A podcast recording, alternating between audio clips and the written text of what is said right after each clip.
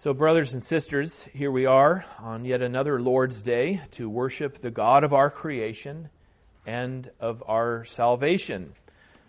Another way to put that is that here we are to worship the God of our creation, who is also the God of our recreation.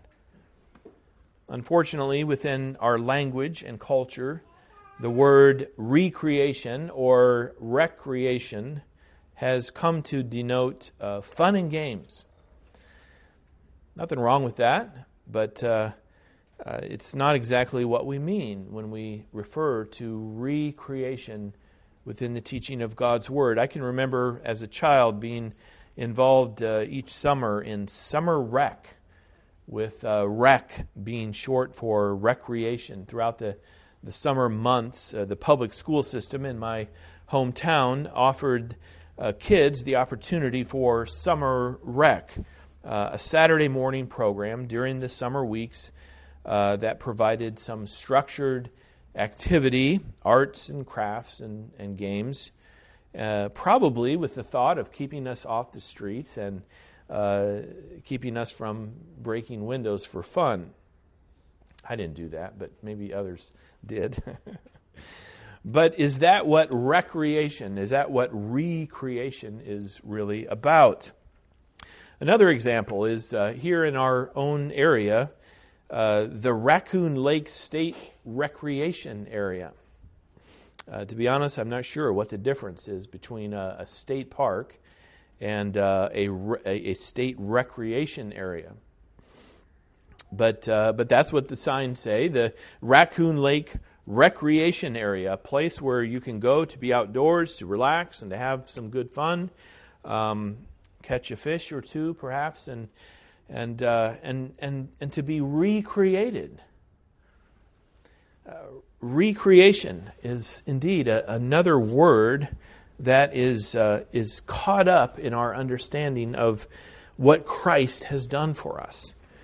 Uh, in our Romans uh, series on, on Lord's Day mornings, we've heard the teaching of Paul about propitiation, uh, about redemption, about justification and reconciliation. All these multi syllable words. And another one, another word of salvation is the word recreation or re creation. And we should pronounce it that way to, to guard against that confusion of just thinking of recreation in terms of fun and games and, and relaxation. Recreation is a word that gives us to understand what Christ has done for us. And of course, if we, if we play out the logic, then we know that creation happened by the power of God and it happened as things that did not exist came to exist. So, recreation is really a, a, reformed word, we might say. Those who think that salvation from sin comes about simply by the offer of salvation, requiring acceptance by the sinner, so to be saved, well, they cannot really incorporate the idea of recreation into their religion and their spirituality. In the beginning, God created the heavens and the earth, and He did it by commanding it to be. Let there be light. And there was light. Even before the sun and moon had been created to govern the light of the day and the lesser light of the night. Let there be an expanse. Let there be uh, dry land to appear. Uh, let the seas swarm with living creatures, said God.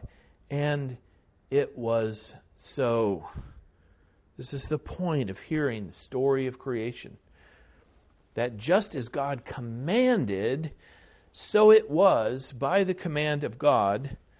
And so salvation, because it is the matter of recreation, it happens in the same way. Jesus said, Follow me. And lo and behold, Peter and Andrew, James and John, Nathaniel and Matthew, and all the others all followed him and entered into a, a life of Christ ordained fellowship. In other words, they were recreated by the command of the Christ who is God. He commands, and so it is. From the depths of sin's deadness, we might say, they became, by the command of Christ, his living disciples. All of this, then, to introduce the matter of worship, even our corporate worship, which is our current series. Uh, what's the connection, we might say? Where are we going with this, Pastor? Um, the connection is simply, and, and yet quite profoundly, this that as we show up here each Lord's Day, and twice over, if we show up twice each Lord's Day, uh, we are giving testimony to the fact that we have been recreated in Christ. We have been born again. Yes, it came by our decision. Shame on us if we fail to call upon sinners, ourselves included, to make a decision for Christ. Each of us has been called to make a decision of faith. How can we deny uh, or, or, or fail to see it if we if we love to champion the words of, of Joshua, choose for yourself this day whom you will serve. As for me and my household, we will serve the Lord. We talked uh, previously about worship as our service. The church used to talk about the worship service. Now it's all about the worship experience. Instead of a sanctuary, it's a worship center, perhaps, or some other name that uh, uh, maybe fits with some marketing strategy. But Joshua said to the people of God of old, he said, Choose. Choose. Make a decision for crying out loud and stick to it. And the same call must be heard today. But as we make that decision, we are called by God's word not to boast in our cooperation with the life giving Spirit of God any more than the light or the expanse or the dry land in the beginning could boast of their cooperation, of its cooperation in, in, its, in its own creation. We're not called to boast, but to understand and give testimony by uh, give, give testimony that the decision of faith that we have made, if we have made it, was a decision generated within us by God. And I use the word deliberately that, that the decision of saving faith has been generated by God because Jesus himself said to Nicodemus in John 3, You must be born again come to Jesus in whatever way, thinking maybe he's a great teacher. Uh, he, did, he did great miracles. Uh, look to him as a great example on how maybe you should live your own life. But you must be born again. So if you have come to Jesus as your Lord and Savior, by his human flesh, by his perfect obedience, by his atoning death, by his victorious resurrection and ultimate ascension to heaven, then you surely have done so by your decision. But your decision has come by the new birth. If you are a believer in Christ, then it's because he has called you in the same way that he called his disciples of old he has called you powerfully. He has called you effectually, as we say. He has called you, as we say, by the irresistible grace of God. Once again, we might ask, well, what, what, what's the connection? Aren't, aren't we supposed to be talking about corporate worship, our worship together on the Lord's Day? But this is exactly what we are talking about. Last time we uh, last time the case was made that the first day of the week, being the day of the week on which Jesus rose again from the dead, the first day of the week is the Lord's day. It's His day. And it truly is possessive. This day belongs to Christ because He rose again on this day. And it truly is possessive. This day belongs to Christ. And if we refuse Him this day, then do we not refuse his blessing to us in this day?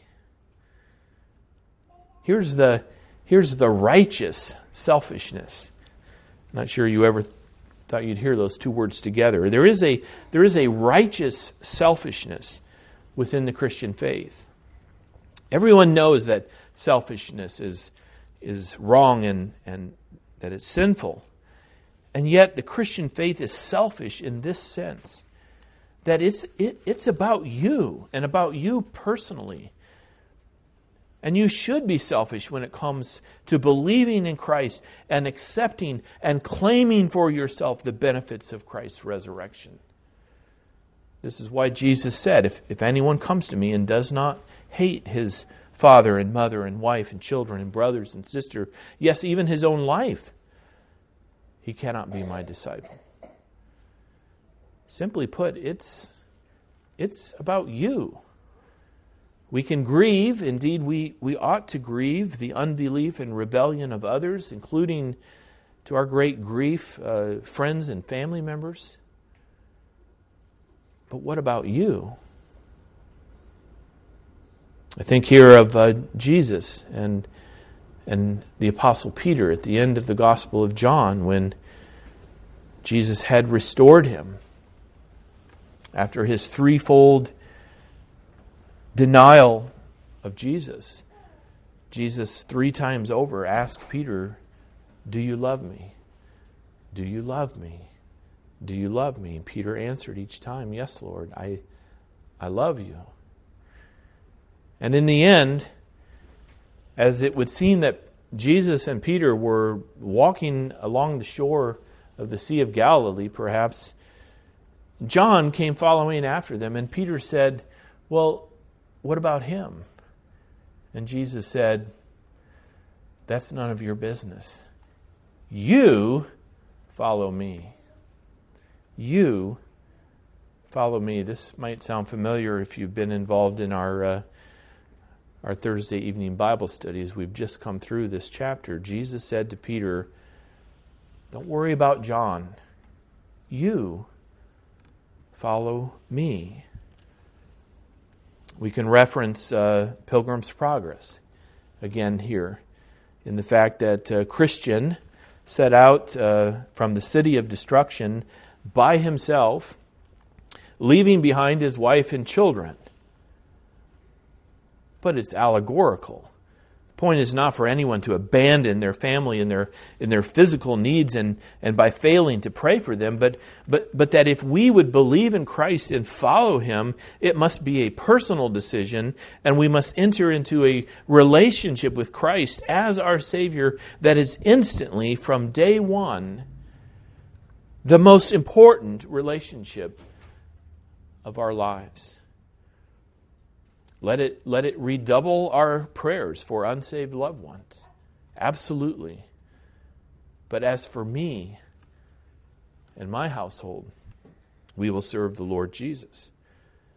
This must be our faith in, in Christ. So you should be selfish. You should be selfish when it comes to your faith in Christ. On one level, at the, at the point of primacy, it's about you and no one else except Christ. But between you and Christ, it's not an equal partnership. In fact, it's not really a partnership at all. The Apostle Paul even put it this way that I have been crucified with Christ. It is no longer I who live, but Christ who lives in me. And the life I now live in the flesh, I live by faith in the Son of God who loved me and gave himself for me. Note in this passage, on one hand, that, uh, that for Paul, faith was all about me, himself. I no longer live. Christ lives in me. The life I live by the faith by, uh, by faith in the Son of God. Jesus loved me and gave himself for me. But otherwise, Paul did not see his faith as any kind of partnership but that Christ was alive inside of him. So on the first day of the week, it is the Lord's day. It is Christ's day, the day of his resurrection. And yet remember that his resurrection was for you. That, that prepositional phrase is so important all the way throughout the life and ministry of Jesus. He didn't need to be born, or he didn't need to be born. He didn't need to live in my flesh and to suffer and die. He was the only man who ever lived who deserved to live and not die. He was the unblemished Lamb of God who takes away the sin of the world. So, why did he come? And why did he live? And why did he die? And why did he rise again? He did so for me, for you, for all those whom the Father had given him to save. And so, his resurrection and his ascension to heaven were for me too.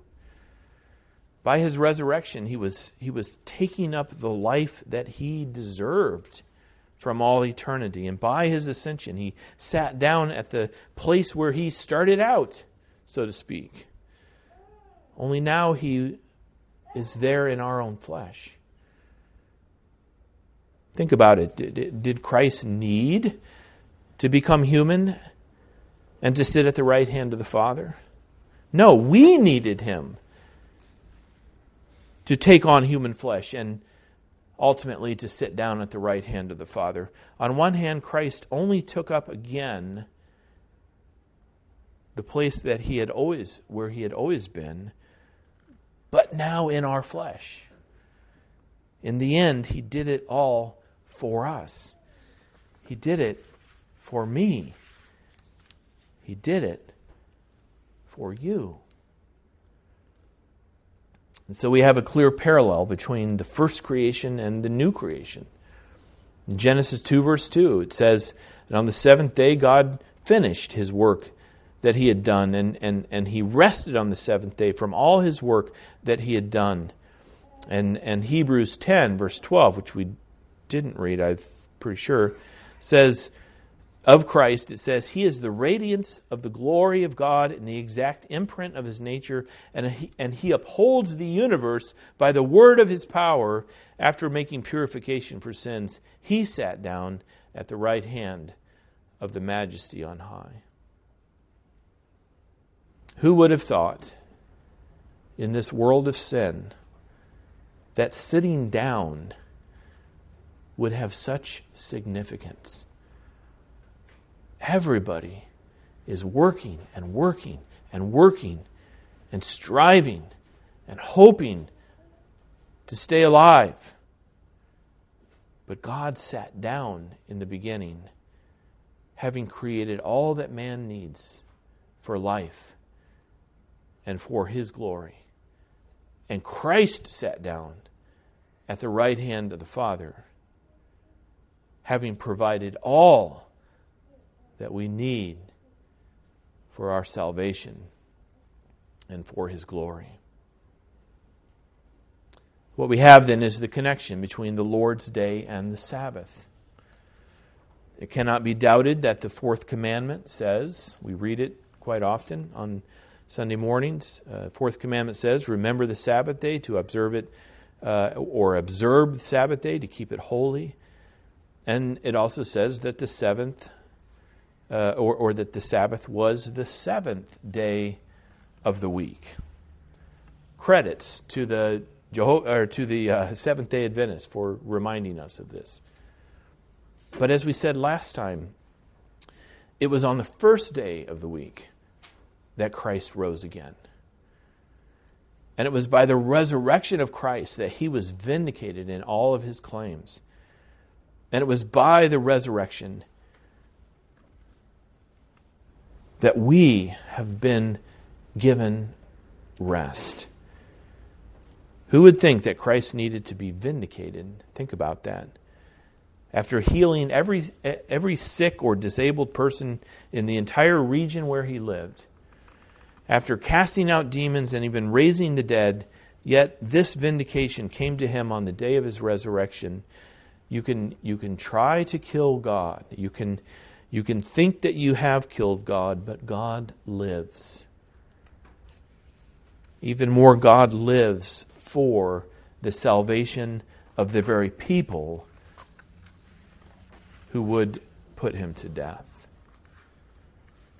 All of this to say that the day of Christ's resurrection is the Lord's day. The resurrection of Christ is worth celebrating daily. It's, it, it's, I think it's a condescension of God even to call for only a weekly celebration of the resurrection of Christ.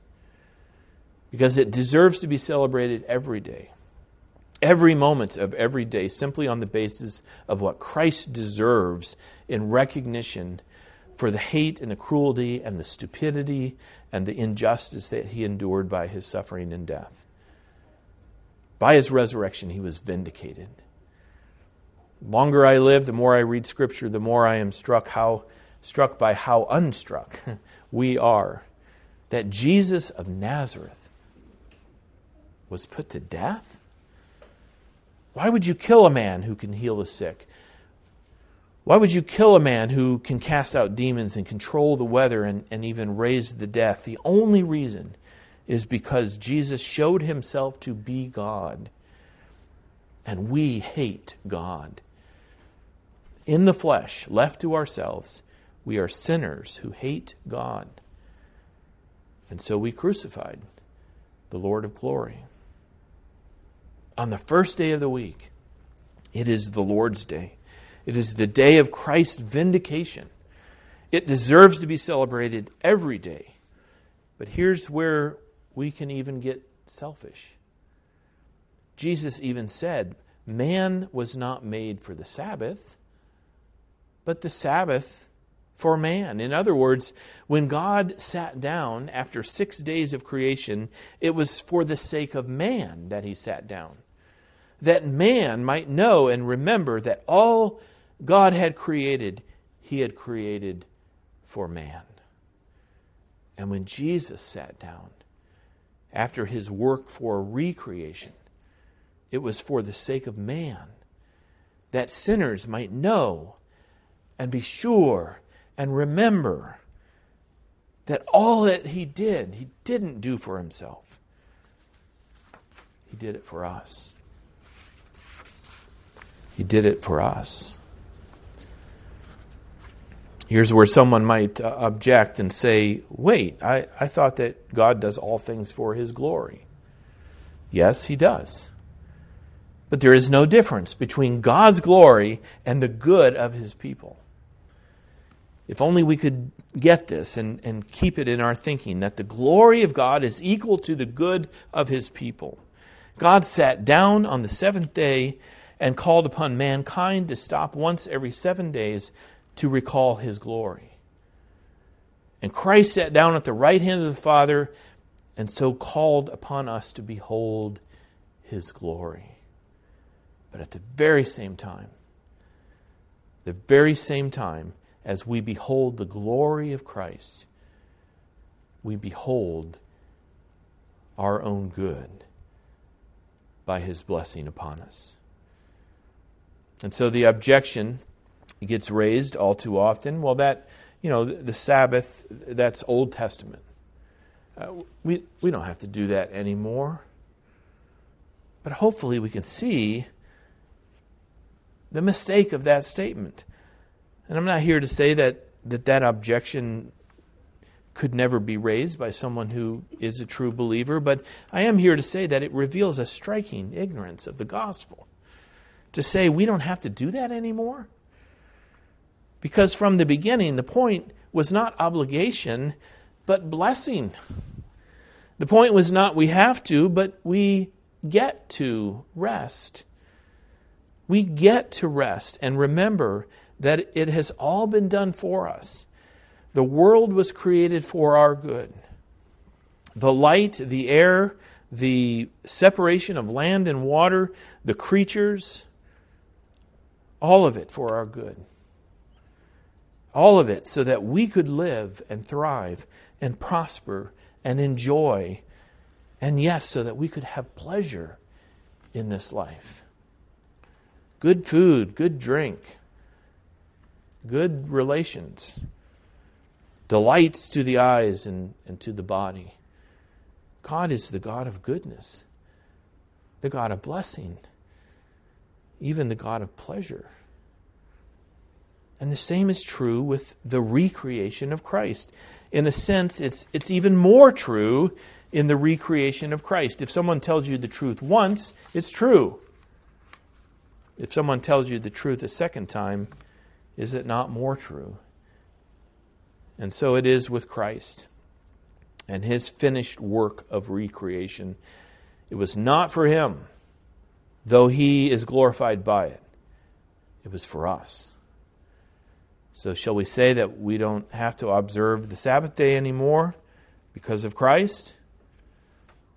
No, we get to observe the Sabbath day because of Christ. Shall we cross out one of God's Ten Commandments and only have God's nine commandments?